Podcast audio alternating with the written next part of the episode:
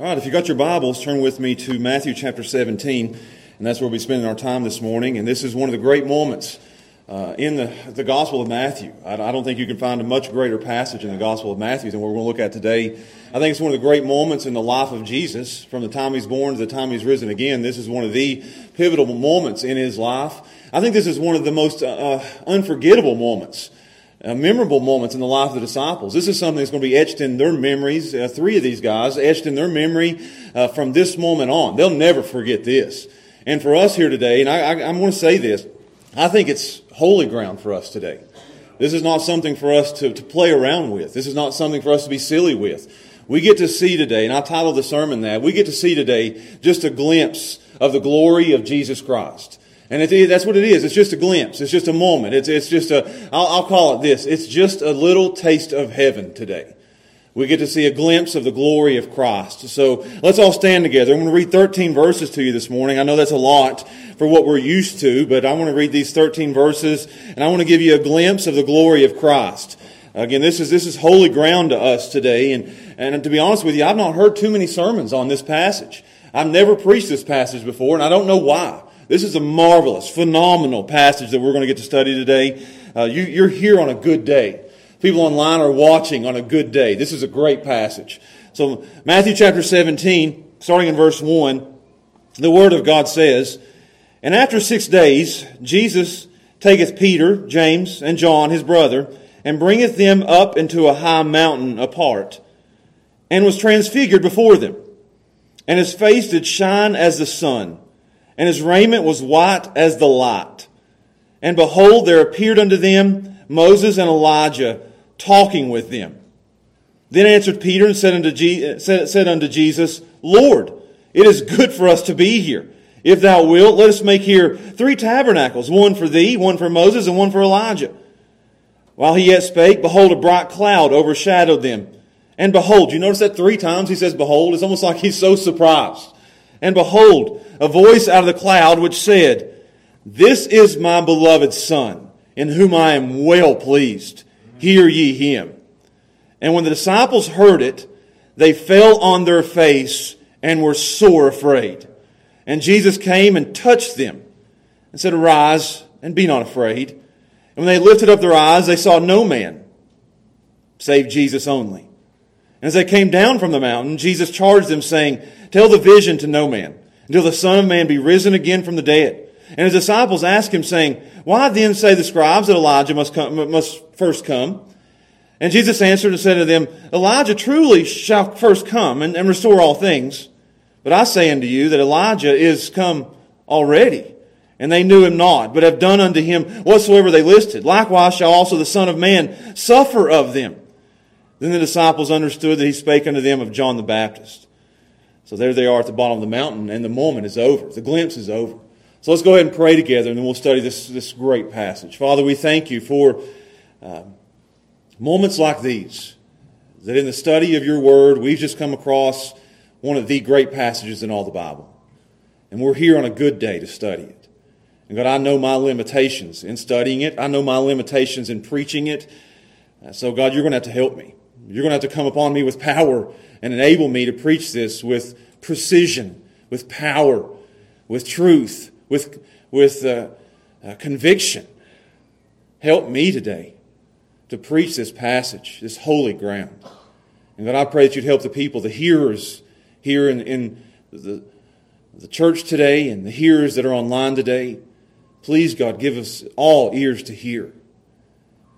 And God, may this do to us what it did to the disciples, that it will be etched in our memories from this day forward until we see you in, your, in all your glory.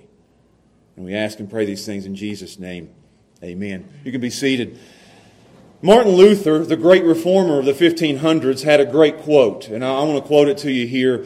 Uh, he said that he had two days circled on his calendar. Only two days mattered to him.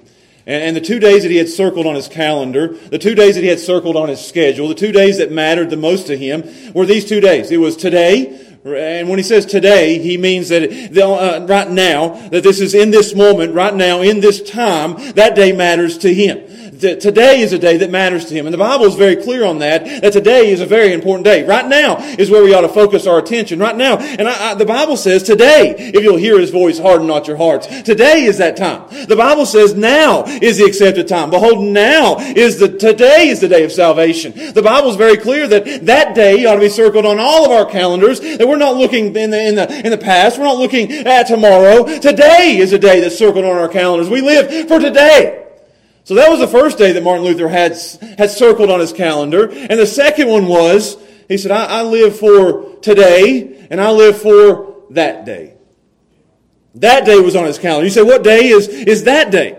That day is the second coming of the Lord Jesus Christ. That day is circled on his calendar. That day is the day when Jesus Christ will return. And we need to know that. Maybe some of you don't know that. Well, you know Jesus came the first time, but we need to understand that Jesus is coming back again. He's not done. He's coming back. We've not seen the last of him. Uh, Paul says that Jesus will come back with a shout. The book of Hebrews says he will return a second time. It'll be bodily. It'll be visibly. It'll be personally. It'll be triumphantly. It'll be gloriously. I could keep going. Jesus will return and set up his kingdom where he will rule and he will reign for all eternity. Jesus is coming back. And Martin Luther said, I have today on my calendar and I have in my sights, in my eyes, that day. I'm looking to that day. I'm looking onto the horizon of when Jesus will return. You say, why did he say that? Because looking at that day, the second coming of Christ, will dramatically affect how we live today. That's what he, that's what he's saying there, that when we keep our eyes in the future, that Jesus is coming back, it'll change how we live in the present right now. So we need to keep an eye, one eye on today and one eye on that day. That's what he's saying there. Why? Because it'll give us strength for today. See, knowing that Christ is coming back helps me to live right now. Knowing that Christ is coming back gives me strength for today, hope for tomorrow. It helps me to live right now. Knowing, get this, that there's more to life than right now. That it won't always be like it is today. That there's something to look forward to and that the best is yet to come. That's good. And that's exactly what Jesus is doing for his disciples here in Matthew seventeen. He wants to give them hope for today by showing them a glimpse of that day. He has already shown them today what they're going through right now. And if you've been with us, I want to give you the context of this because it doesn't just happen like Jesus is saying, all right, I'll be transfigured today. He's doing this for a reason, for a purpose. And he's doing it because, get this, he just told them for the very first time, I'm going to go to Jerusalem. I'm going to suffer. I'm going to die. And then I'll be risen again. He told them the plan, and the plan involved not crowns, but a crown of thorns. The plan involved not a throne, but suffering. And they didn't like that. They, their, their heads were hanging low. They, they were depressed about this news. Peter even said, no, that's not in the plan. And then Jesus goes on and says, that's what's going to happen to me. I'm going to Jerusalem. I'm going to suffer. I'm going to die. And then you're going to have to pick up a cross and follow me. And you're going to be in pain. And you're going to be persecuted. And you might die a martyr's death. It's not going to be easy for you. So he's told them, this is what's going to happen to me. This is what's going to happen to you. Today looks very bad. A lot of bad news Jesus has just given them. And get this, we get a lot of bad news today too. Everywhere we turn is bad news. Every voice we listen to is bad news. Every channel is full of bad news. Social media is full of bad news. Today looks very dim. It looks very dark. So what do they need in this time of darkness? What do we need in our time of darkness in today? We need to look ahead at that day. And that's exactly what Jesus does here. And look, look with me there. Because in verse twenty-seven, he gives us gives them a hint of this. Matthew sixteen, twenty-seven. He says, for the Son of Man will come again in glory the next time. He tells them there, he's giving them just a, a little bit of hope that he's going to come in glory. He's going to come in full blazing glory of the Father in heaven. It'll be a lot different this time. He came the first time in weakness. He's coming back in power. Amen. The first time he came and nobody paid attention. And the next time, every eye will see. I'm coming in glory. I'm coming with thousands upon thousands upon thousands of angels. Jesus tells them there, I'm coming again. First time he's mentioned it. First time in Matthew that we've heard of a second coming of Jesus Christ. And he's doing it to give them just a little bit of hope so they can keep on living. If we know that that day is glorious, we can live through some suffering and persecution in this day. If we look to that day and know that it's not always going to be like it is right now. He's going to come back and he's going to reward those who serve him and live for him and love him. If we know that, we can make it through a whole lot right now. If we have hope of tomorrow, we can live today. So Jesus here shows them. There's so much hope here. He say, he tells them in verse twenty-seven, I'm going to come in glory with, with angels, and I'll reward you. And then in verse twenty-eight, which we didn't read last week, he says, and there'll be some of you who won't taste death before you'll see a little glimpse of that. There'll be some of you who won't die. And when he says some, he means three of them. I'm going to take three of you up into the mountain. I'm going to show you just a little bit. Just give you a little taste of what's to come. And that's what we're going to look at today. He says it's just a little taste of heaven, a little, a little glimpse of glory as he takes them behind the curtain, pulls back the veil, and shows them what awaits them at that day and what awaits us at that day. Just a little glimpse of the glory of Jesus Christ. So let's get that preview. Let's get that glimpse and let's look at it. A glimpse of the glory of Christ. I found three points I want to give you here this morning and just to kind of break up the passage. So, number one, I want to show you the unveiled glory of Christ. The unveiled glory of Christ. You guys know what a veil is? Uh, at, at a wedding, a bride would come up the aisle and she'd be wearing a veil. And you walk, watch her walk down the aisle. I remember watching Steph walk down the aisle. It was years ago, and I can still remember it. It was etched in my mind. And when you get up front and you take that veil off, it's unveiling the bride. Wow. You know? And here in this point, Jesus unveils his glory.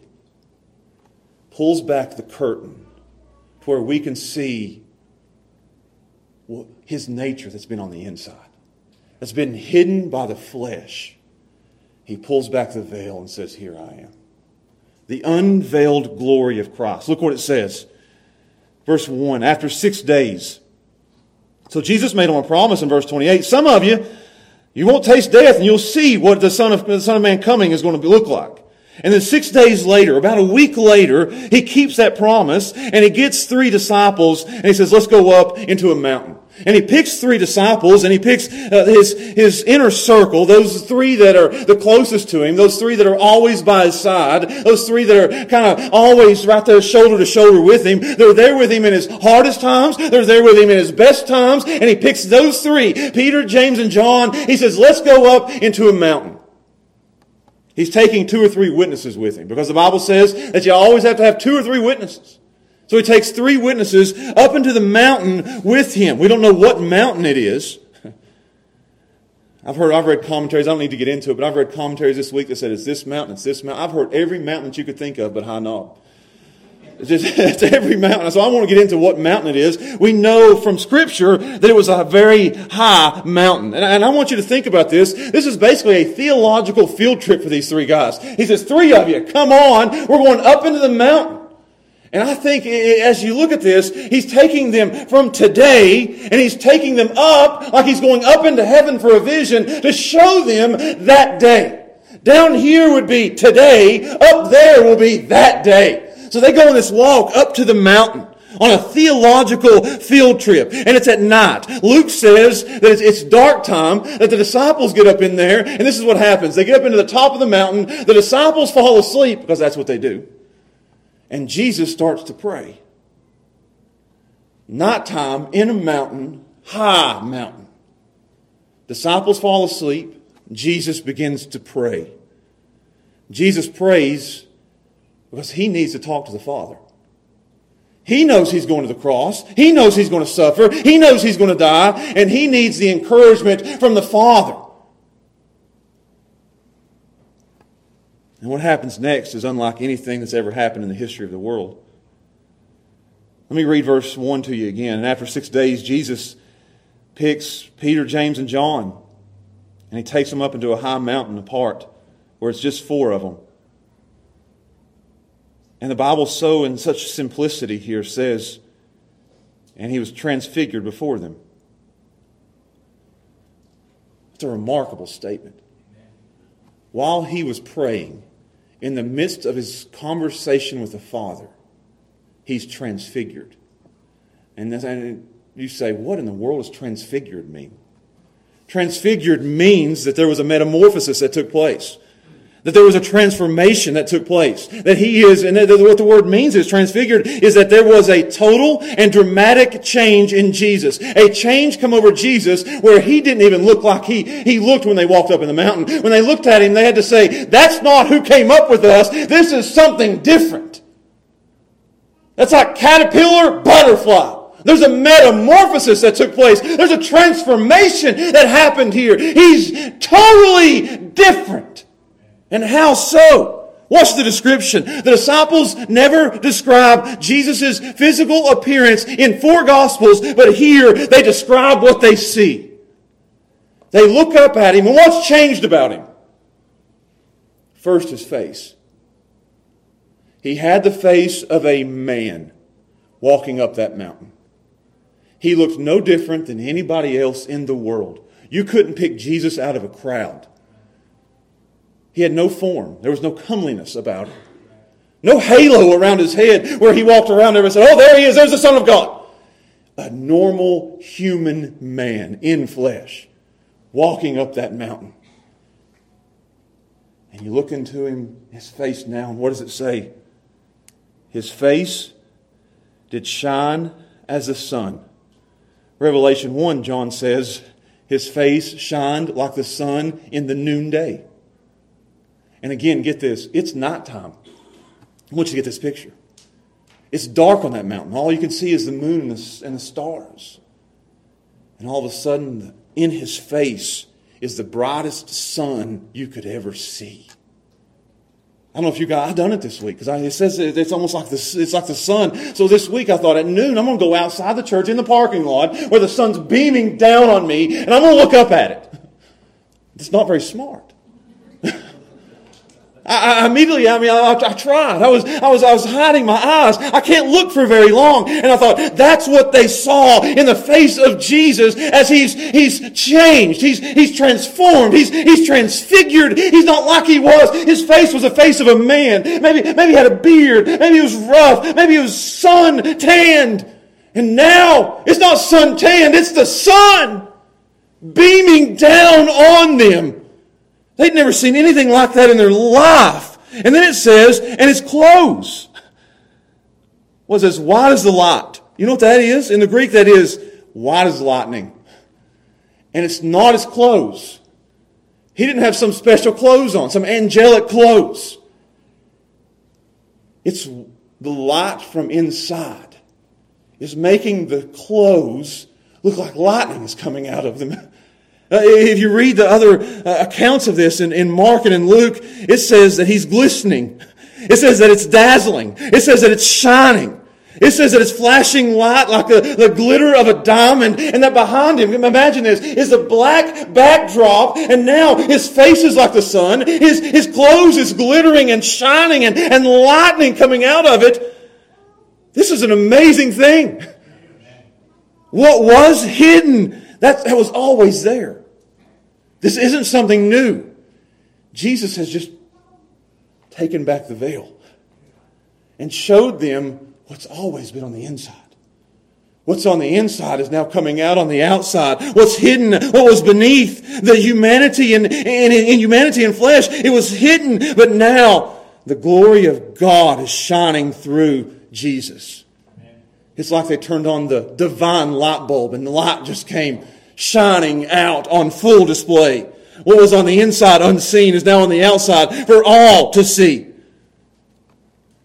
And as they're standing there, and as we're seeing this, there should be no doubt in our minds who Jesus is. We've heard him say he's God. We've heard that with our ears. We've seen what he's done in the miracles and said, that has to be God. But now with their very eyes, they see the glory of God on that mountain. I can't imagine what the other disciples at the bottom of the mountain looking up there and wonder what's going on up there. It's like an Exodus thirty-three moment that, that Moses is up there. Just show me a glimpse of your glory. And he hides it behind the cleft of a rock and he passes by. And Moses comes down with his face glittering itself, looking up in the mountain saying, that's like the sun shining up there. Lightning going off up there.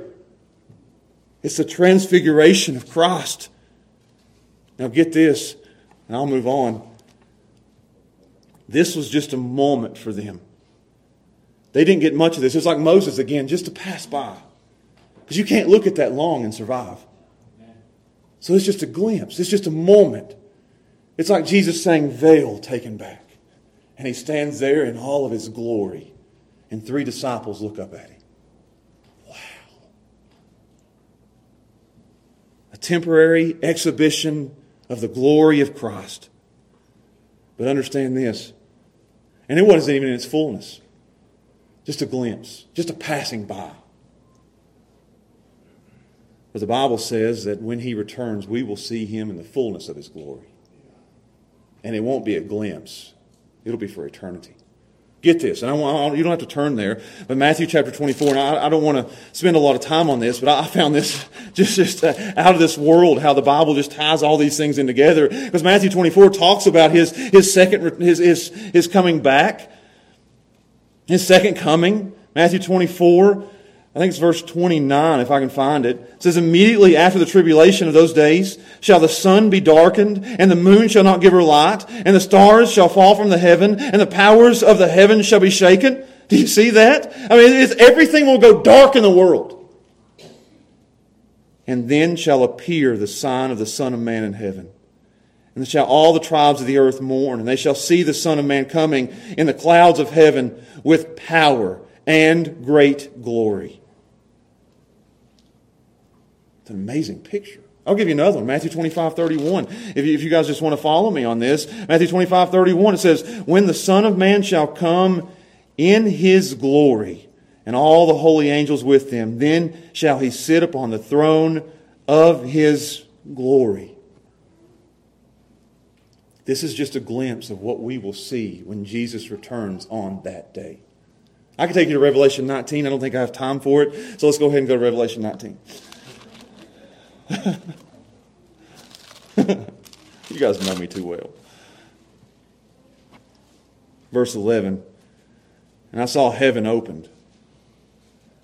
And behold, a white horse, and he that sat upon him was called Faithful and True. And in righteousness he doth judge and make war. His eyes were like a flame of fire, and on his head were many crowns. And he had a name written that no man knew but he himself. And he was clothed with a vesture dipped in blood, and his name is called the Word of God. And the armies which are in heaven followed him upon white horses, and clothed in fine linen, white and clean.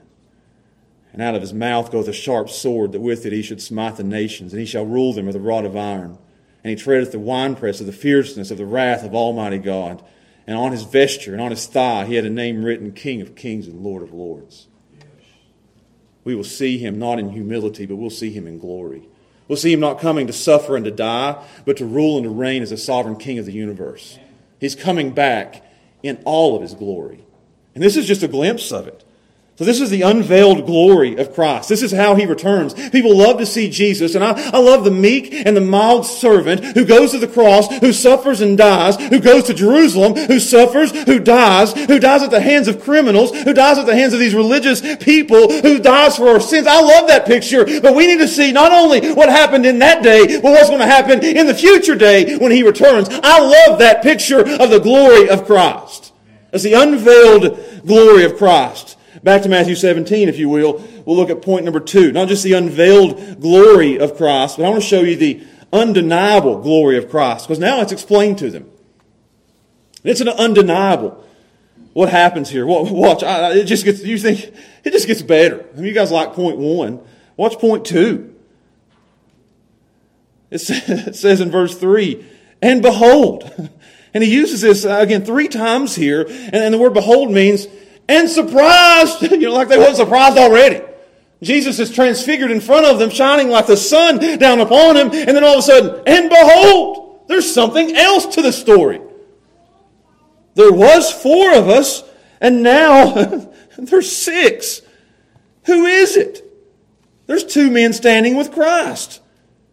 Who is it? If you could pick two people out of the Old Testament to bring with you, who would you pick? Samson? Gideon? We're talking, you know, we're studying Judges. Who would you pick? David? Samuel, Adam, Abraham. Jesus brings with him two witnesses. He brings two or three witnesses up with him. He brings two witnesses down with him. To attest to, and I say two witnesses, he actually brings three witnesses with him. The first two we'll see here, and then he has a, a third one there at the end that's the, the, the greatest witness ever. So he brings two or three witnesses up with him. He brings two or three witnesses down with him. He wants to confirm to these guys what's going on up here. And watch what he says. He brings with him who? Moses. You guys know Moses. And Elijah. You say, why in the world did he bring those two? Why did he pick them? And I've got a couple reasons for you here. Number one, I think it's because they represent the entirety of the Old Testament. The Old Testament is called the Law and the Prophets. Moses was the, the giver of the Law, and Elijah was the greatest prophet. So this represents the entirety of the Old Testament, and, they, and, and it's them standing there as witnesses saying, the Law points to Jesus, and the Prophets point to Jesus. It's one big biblical finger pointing at Jesus, saying everything we said was about Him, looking to Him, pay attention to Him. It's about nobody but Jesus. So there's the, the representation of all the Old Testament pointing to Jesus. And then I think they're reliable witnesses because these are the these are the two people that are, that are most trusted. You say, well, how did how did the disciples know it was Moses and Elijah? I mean, it's hundreds of years later. Did they have name tags on? Moses. Hello, my name is Moses. Hello, my name is Elijah. Did Jesus introduce them? Say, here's Moses. Moses, here's the disciples. Elijah, here's the disciples. They didn't shake hands, they gave an elbow. We're still socially distant. I don't know how they knew their names. And then the last thing is I think he brought these two with him to encourage them. Because get this. Moses and Elijah has been gone for hundreds of years. The Bible says that they have no idea where Moses' body was buried. The Bible says God buried him, and nobody knows where it's at. The Bible says that the devil wanted Moses' body, the demons. So they don't know where he's at. They don't know where he's been. He's dead and gone, and there's kind of a question of what happened to Moses. And then Elijah, he had his own little rapture. He left in chariots of fire. He didn't even die. Where did he go? We just saw him take off. What happened to Elijah? And now, after all these years, hundreds of years has passed, and they don't know where Moses is gone. They don't know where Elijah went. And now Jesus brings them down, and he looks at them and says, there is life after death. Amen. This is where he's been. To be absent from the body is to be present with the Lord. Hundreds of years later, you know where they've been? They've been with me. That's good news. I like that. That's what they need to hear. That they're getting ready to suffer and die themselves, and they're going to say, you know what? I'm going to be with Jesus when I'm gone. I know it. I saw. That's good. In the presence of God for centuries. Where do we go when we die? Absent from this place, present in that place. Stephen was getting stoned, and the first thing he saw was the Son of Man standing, greeting us when we die. That's encouraging. You know what else I like? He knew who they were. They didn't have any wings. You know, they didn't gain, gain their angel wings when they died. They are who they are. There's no, there's no wings. There's no floating spirits. There's no unidentifiable aspects of them. Who is that? Is that an angel? No, that's Moses and that's Elijah. So when you see me in heaven, you know what you're going to say? It won't be Josh floating around as an angel with angel wings. That's Josh! You be known as you are. This is good stuff. Amen. And what are they doing? Are they just standing there with Jesus with their arms crossed? Look at us. No. Look what it says. And behold, there was... I did a lot of preaching on, on Moses and Elijah. I'm sorry. So, and behold, there's two standing with him, Moses and Elijah. And what are they doing? See, they're sitting there watching this. You know, they were asleep, getting sleep out of it. Is this real? You know, boy, this is a weird dream. I shouldn't ate that goat earlier. You know? And look what it says they're doing. Talking with Jesus. It's like they've been with him for hundreds of years. And they're having a conversation back and forth between each other. And you don't have to turn there. But Luke says, same thing. Because you're saying, what are they talking about? I bet you they're talking about politics. Who's going to win the upcoming election? No. They're talking about the theme of heaven. They're talking about what all of heaven is talking about. Watch this. You guys are going to be floored by this. Verse thirty-one of Luke nine. Who appeared in glory, and they spoke of his decease, which he should accomplish when he goes to Jerusalem. They're talking about the same plan that Jesus had given the disciples. They're having a conversation. Moses may sit there and say, you know, you remember how I died? Nobody knows where my body's at. And Elijah, I had the greatest exit in the history of the world. I took off on a chariot. And Jesus says, I'm going to Jerusalem. I'm going to suffer at the hand of the scribes and the Pharisees. And I'm going to die on the cross for the sins of the universe. I'm going to have the greatest exit in the history of the world. And then I'm going to come back. And they're having a conversation about the death, the burial, and the resurrection of Christ. Because what else is heaven going to talk about?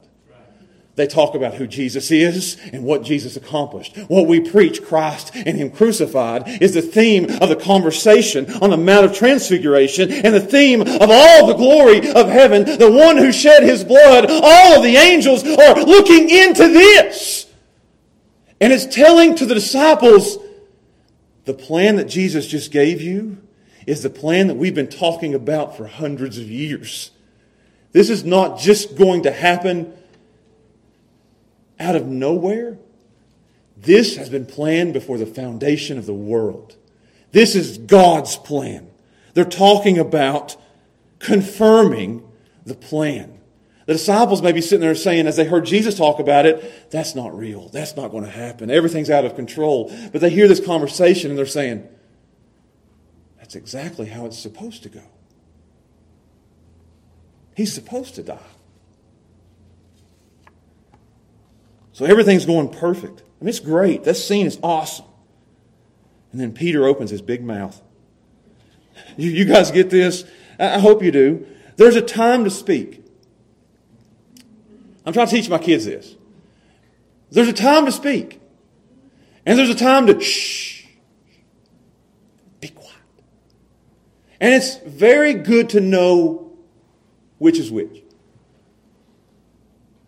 I've been in so, so many situations where I want to say something. But I think, no, no, no, now's not the time. Some people need to know that about Facebook. There's a time to post. And there's a time to say, no. Peter didn't understand that. And Peter, in the midst of this, just think about Peter. He had no control over his own tongue. He didn't know that now's the time just to shh. There's Jesus in His glory.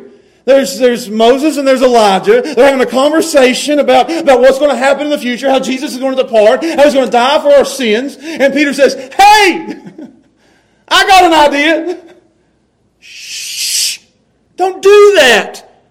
What does he say? In the middle of all this, Peter says, Jesus, Lord, Master. That's, that's a good, good start, Peter. Kyrios, Lord. He says, look what he says. It is good for us to be here.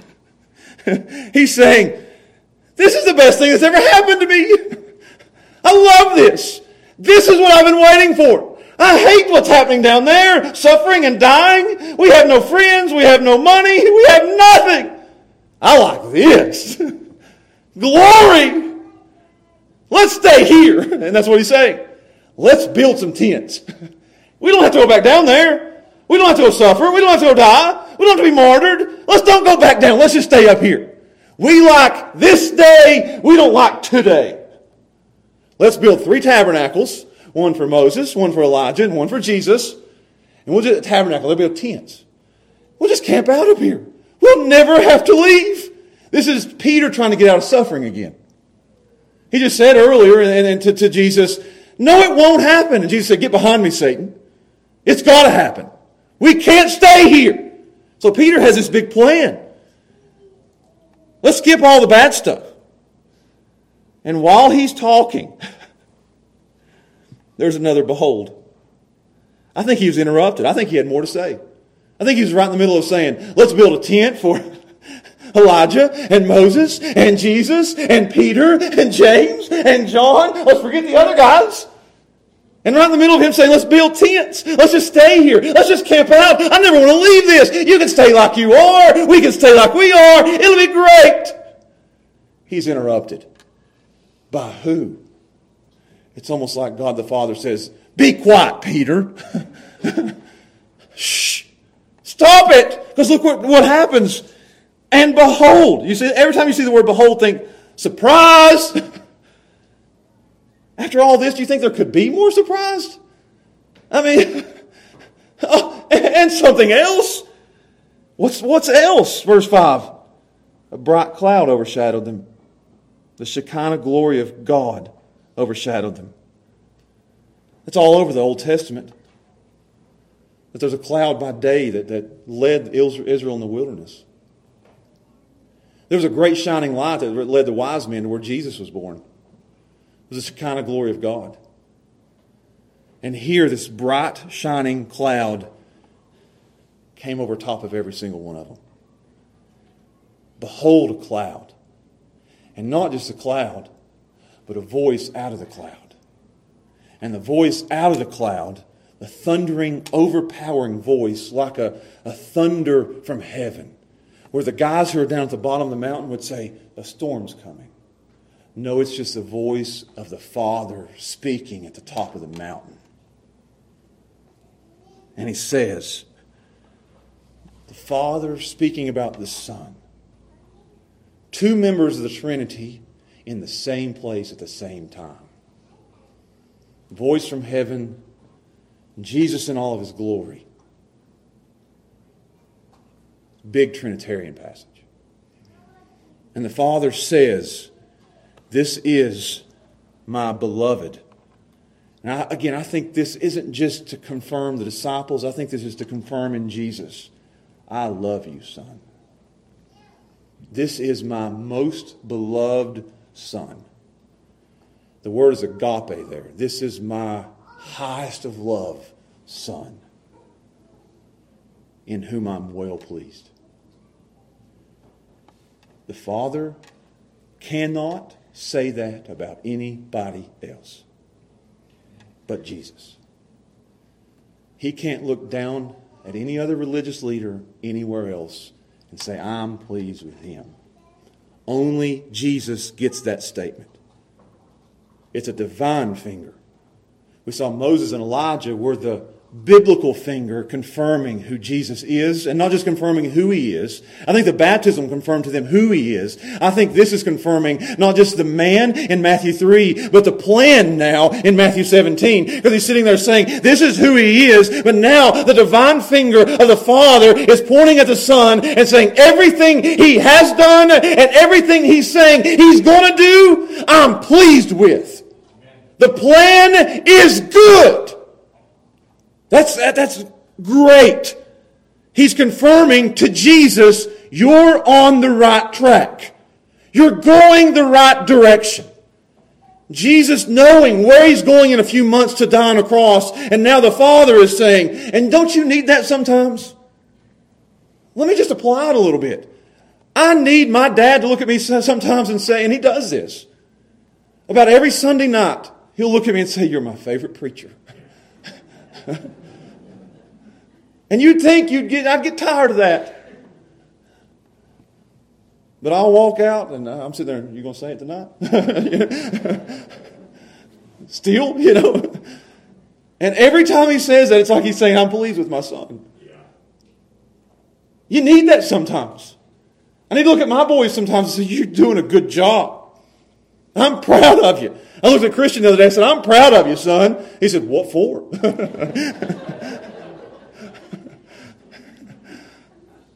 Just for being you. And the Father, I know, I know I'm applying it in a, in a personal way, but the Father looks down at the Son, Jesus knowing, I'm going to go to Jerusalem, I'm going to suffer, and I'm going to die at the hands of these religious leaders. Because you know, this is hard for the flesh of Jesus. He goes to the garden and he says, let this cup pass from me. And here in this moment, the Father says, you're on the right path, son. I'm pleased with you. Get up, because Jesus doesn't have to go back down the mountain. He could stay there forever. He don't have to go. He doesn't have to veil himself again. He could stay unveiled and go down the mountain and judge everybody. But the Father says, you're doing the right thing. This is what we planned before we created a thing. Keep going. And he looks at the, and this is for Jesus, a confirmation.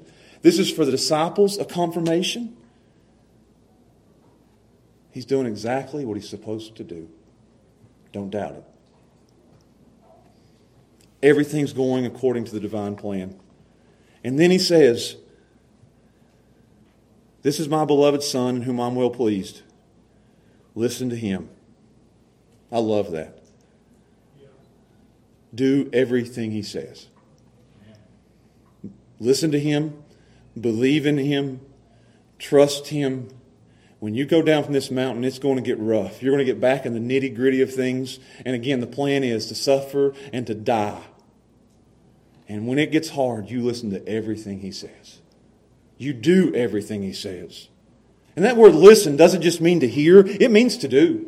I can tell my kids sometimes, that I'll say, tell them to do something, and if they don't do it, I'll say, did you not hear me? Because if you don't do it, you didn't hear it. So it's not just listen. Don't just listen to a sermon. Do what it says. If you didn't, if you don't do it, if you don't apply it, you didn't hear it.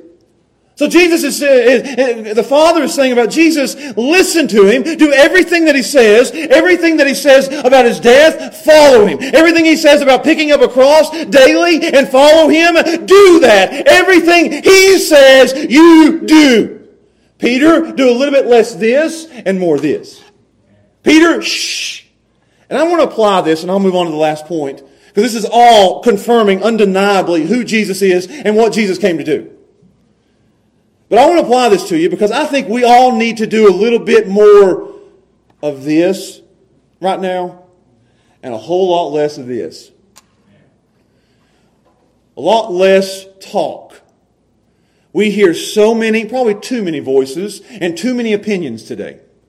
We are the most opinionated people in the history of the world, and we have platforms where everybody that has an opinion can share that opinion, retweet that opinion, like that opinion, and we can just, all those opinions are getting out there over and over and over. We listen to the news, we listen to politicians, we listen to friends, we listen to family, we listen to everything, and then we do our own talking about everything else too. We're all about this right here. And now is a time in the midst of a, of a crazy time in our world when we need to do less of this and more of listening to Jesus and doing everything he tells us to do. Shut off the politicians and listen to Jesus. Shut off the social media and listen to Jesus. We'd have a whole lot less worry and fear if we just listened to Jesus. That's what he's saying here. Maybe we should all just be quiet and listen to him. Him. Because he has the he is the undeniable man, and he is, has the undeniable plan. And it's been proven here from the first two witnesses, Abraham and Elijah, and from the third witness, the Father in heaven. He brought two or three witnesses up. He brought two or three witnesses down to confirm the plan. Let me give you the last one, and I'll close. We've seen the unveiled glory of Christ. We've seen the undeniable glory of Christ. Now I want to show you the unforgettable glory of Christ as we close out these last few verses. Because their response to all this was right. Verse six, and when the disciples heard it, they fell on their face and were so afraid. They fall on their faces. They fall like cut timber. It's just mouthful of dirt. So afraid. This is the right reaction to seeing any glory of God. When a sinner sees the holiness of God, the only reaction is to fall on your face as a dead man. It's exactly what Isaiah did in Isaiah six. Woe is me. It's what Ezekiel did. It's what John did in Revelation one. It's what Paul did in Acts chapter nine when he, when he ran into, went into Christ and there was like a bright light shining, shining down upon him and he fell on his face. It's what Manoah did in, in, in Judges, if you guys have been following that. He looked at his wife and said, okay, we're going to die. We just saw the glory of, of, of the pre-incarnate Christ. That's what happens. And they fall on their face as dead. And then Jesus walks up to them. Verse seven, and he reaches down and touches him. Yes. He's back in his veiled form now. And he says, get up, guys. Don't be afraid. And they look up and they see nobody there but Jesus. The other guys have fallen back into the shadows, and one and one alone is standing there. That's exactly the way it should be. Jesus and Jesus alone is standing there. And the glimpse is, is over. And they've seen that day. And now they must go back down to today. They can't stay there. They've got work to do. So they go down the mountain. First thing come to my mind when I saw that, that it says, as they came down the mountain, they'll be coming around the mountain when they come. You've got that song in your head now. It got in my head. It's going to be in your head too. So they come walking down the mountain. Again, they just saw a vision of that day, and now they must go back down to today. They saw what the future is going to be like. Now they must go back down to the present.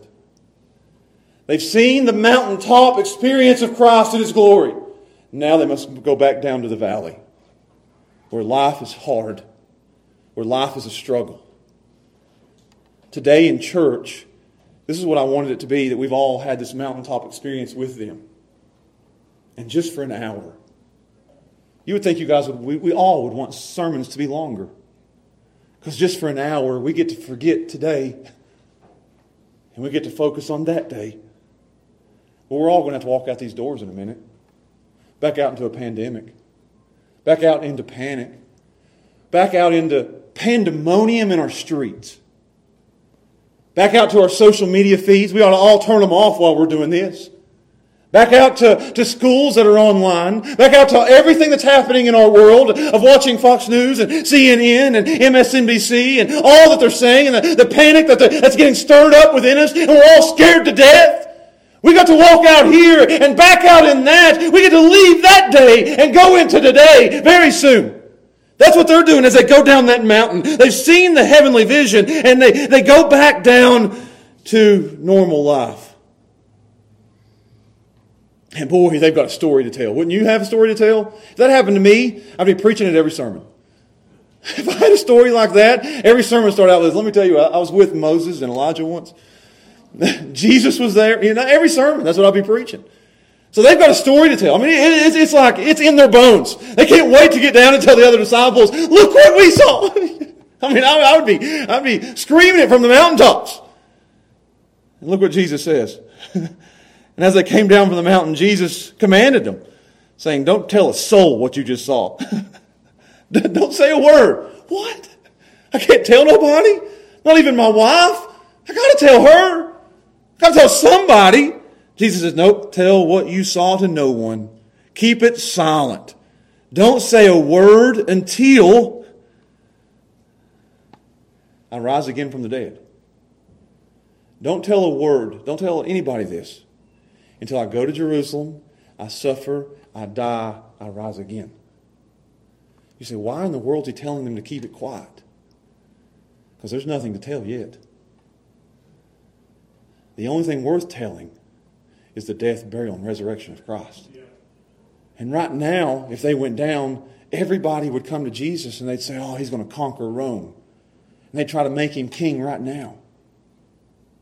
But Jesus didn't come to conquer Rome. He came to conquer sin. Yeah. So wait. Don't tell anybody until I fulfill the mission that I'm sent to do. Shh. Peter, shh. I know you, you're trying right now. But, but, but, and, and then they ask, and they start asking questions. Look what it says there. And then wait, and then, and then they say, okay, well, but, but, but, but, you know, they start talking. That's what we do. Jesus says, no. We say, but, but, and the disciples ask him, and I say, when it says disciples, I'm assuming that's Peter. He keeps his foot in his mouth. He's just like me, me and him, man. And his disciples ask him, saying, why do the scribes say that Elijah has to come first? They're trying to get this timeline in.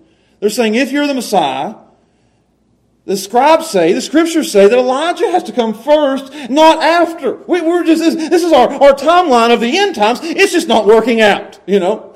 We do that now. But Antichrist and, and Christ and tribulation, and we just don't get. And, and so they say, shouldn't Elijah have come first and not on the mountain? You see what I'm saying here? And Jesus looks at him and says, yeah, Elijah truly shall first come and restore all things. But I say unto you, verse twelve, Elijah has come already. It wasn't the actual Elijah that's supposed to come. It was someone like Elijah named John the Baptist who came before me. And Jesus says, he came already. And they didn't know him, but have done unto him whatever they wanted. You see that? They didn't know it was him, and they killed him. They cut his head off. And they're going to do the same thing to me. And you notice that word suffer?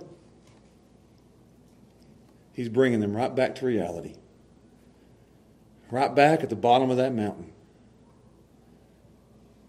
No more glory. Now they're at today where there's suffering. They're going to do to me what they've done to John the Baptist. They cut his head off. They're going to put me on a cross. The glory's over. It was just a glimpse. And now we're right back to the suffering. Right back. No glory, no light. That's over. Now we're at the suffering, the rejecting, and the dying. Down to the nitty-gritty, daily grind. No more mountaintop. But get this. And they knew it. They said the disciples understood that he spake unto them of John the Baptist. And now they're at the bottom of the mountain. And every one of their faces is directed towards Jerusalem, where in the next few months, we're there. In the next few months, he'll go to Jerusalem, he'll suffer, and he'll die. But he'll be risen again. Amen. And then they'll, you get to Acts. And Peter and John and James, they start opening their mouth. And what do they preach about? John says in John one, I think verse fourteen, and we beheld his glory. The glory of the only begotten of the Father, and he was full of grace when he looked down and touched me and said, don't be afraid. And he was full of truth, and we've done everything he told us to do. They began to speak it. And that mountaintop experience with Jesus in his glory, the glimpse that they, they got, is what carried them through from that day till the day that James was martyred and Peter was martyred. And John was outcast on the island of Patmos. And they kept sitting there thinking, we'll be right beside him one day too. Yeah. We can make it through today because we saw a glimpse of that day. And even, P- even Peter writes, and I want you to turn there with me. One, one last place here. Second Peter chapter one.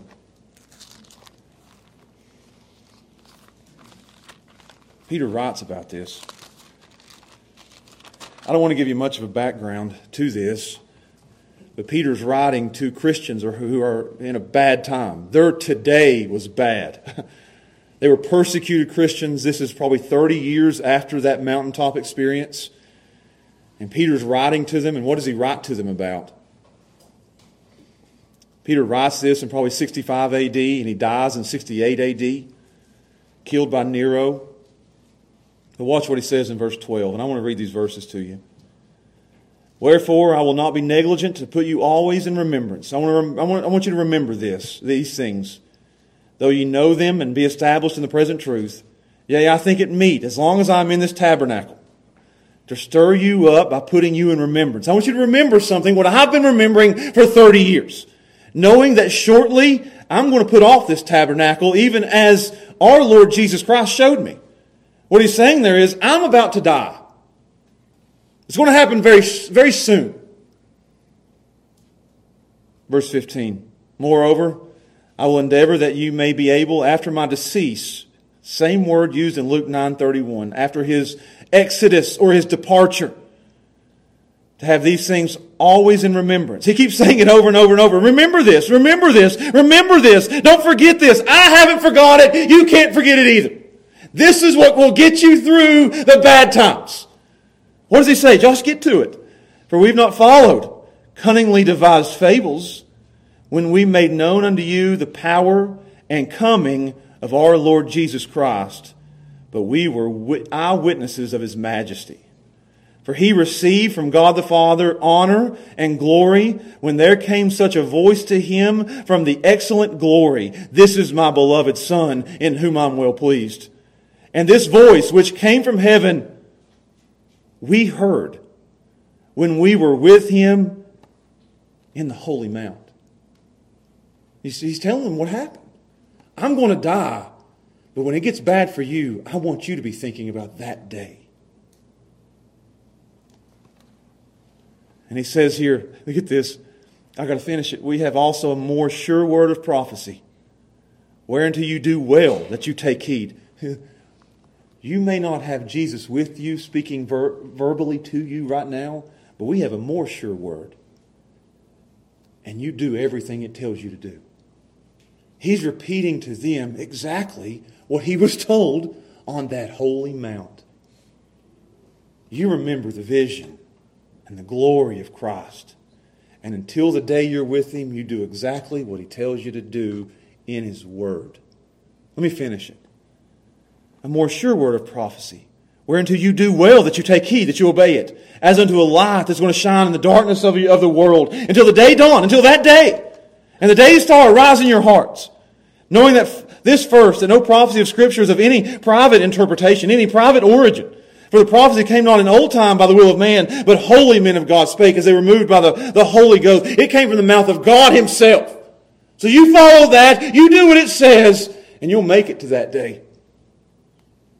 You see what he's doing? And I think it's the same for us as I close. We look to that day and understand that the best is yet to come. And it helps us to live today. So the question is, as Luther said, there's two days on his, on his calendar, today and that day. We look at that day today and understand that it's, it's approaching sooner than it ever has before. I mean, we're, we're, we're at the doorstep of that day. Closer than we've ever been. I think it's James who said, "Behold, the judge is standing at the door." It, it's there. I mean, here we are. You guys know that. Look around. We would have to be ignorant not to think it's getting close to that day. So in light of that day, what should we be doing today? You with me on that? In light of that day, knowing it's coming very, very soon, that the judge is at the door, ready to open and return with thousands upon thousands of angels and come back to rule and to reign and, yes, to judge, what should we be doing right now? And the answer is, and I want to give this to you, and I want to close, the answer is, number one, in light of that day, today, you need to put your faith in Jesus Christ. You need to be saved today. I quoted those, verse, those verses at the start of the sermon. Today, now is the day of salvation. Don't put it off. Don't wait another sermon. Don't wait another day. Today is that day. He could come back tomorrow. You better do it today. Do it today. Put your faith in Jesus. Full trust, full faith, full hope in who He is and what He did today. That's what you got to do today. Second, if you're saved today, and I'm pretty sure that's most of us in here, you need to go and tell somebody they need to get saved today. They might, may not have tomorrow. Say, Josh, why do you give the gospel every single Sunday? Today's the day of salvation. Josh, you're preaching to a bunch of Christians. I'm preaching to some people online who's going to watch this later on. I'm preaching to some kids here who's never put their faith in Christ. I'm going to give the gospel every single Sunday. And I'm going to call people, you need to get saved today. Now. Today, harden not your hearts, but believe in Him today. And you go out there and do the same thing today. Tell people about Jesus. And then third, I'm going to ask you guys to endure. It's hard. Boy, it's hard today. We're going to walk out there and it's hard. Goodness, I know. But keep putting one foot in front of the other. We're heading to that holy mount. We all are. One step at a time. So tomorrow when it gets hard, keep climbing. One foot in front of the other with an eye on today and an eye on that day. And we'll make it. Hebrews twelve says, keeping your eyes on Jesus, the author and the finisher of our faith. An eye on today and an eye on that day. And we'll make it. Let me close with a, qu- a quote. George Whitefield said, and I've been quoting him a lot lately, but I, I beseech you, come to Christ.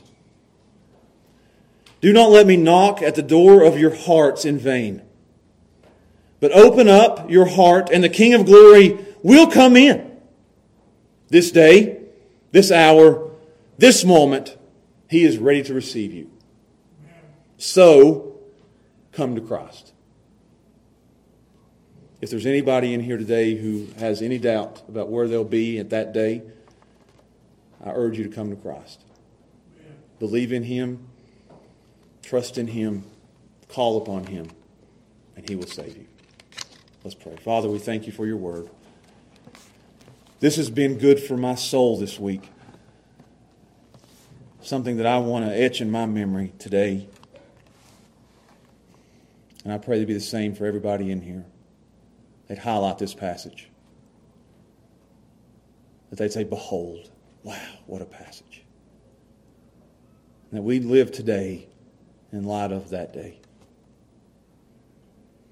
And God, if there's anybody in here who's an unbeliever, whether it be a child or an adult, or even somebody on the, on the online feed, I pray that today would be the day that they cry out and call out to Your Son for salvation, trusting in who He is and what He came to do, to suffer and to die, but to be risen again on the third day. And God, we all look forward to that day when Your Son returns in all of His glory, and every eye will see. And we ask and pray these things in Jesus' name. Amen.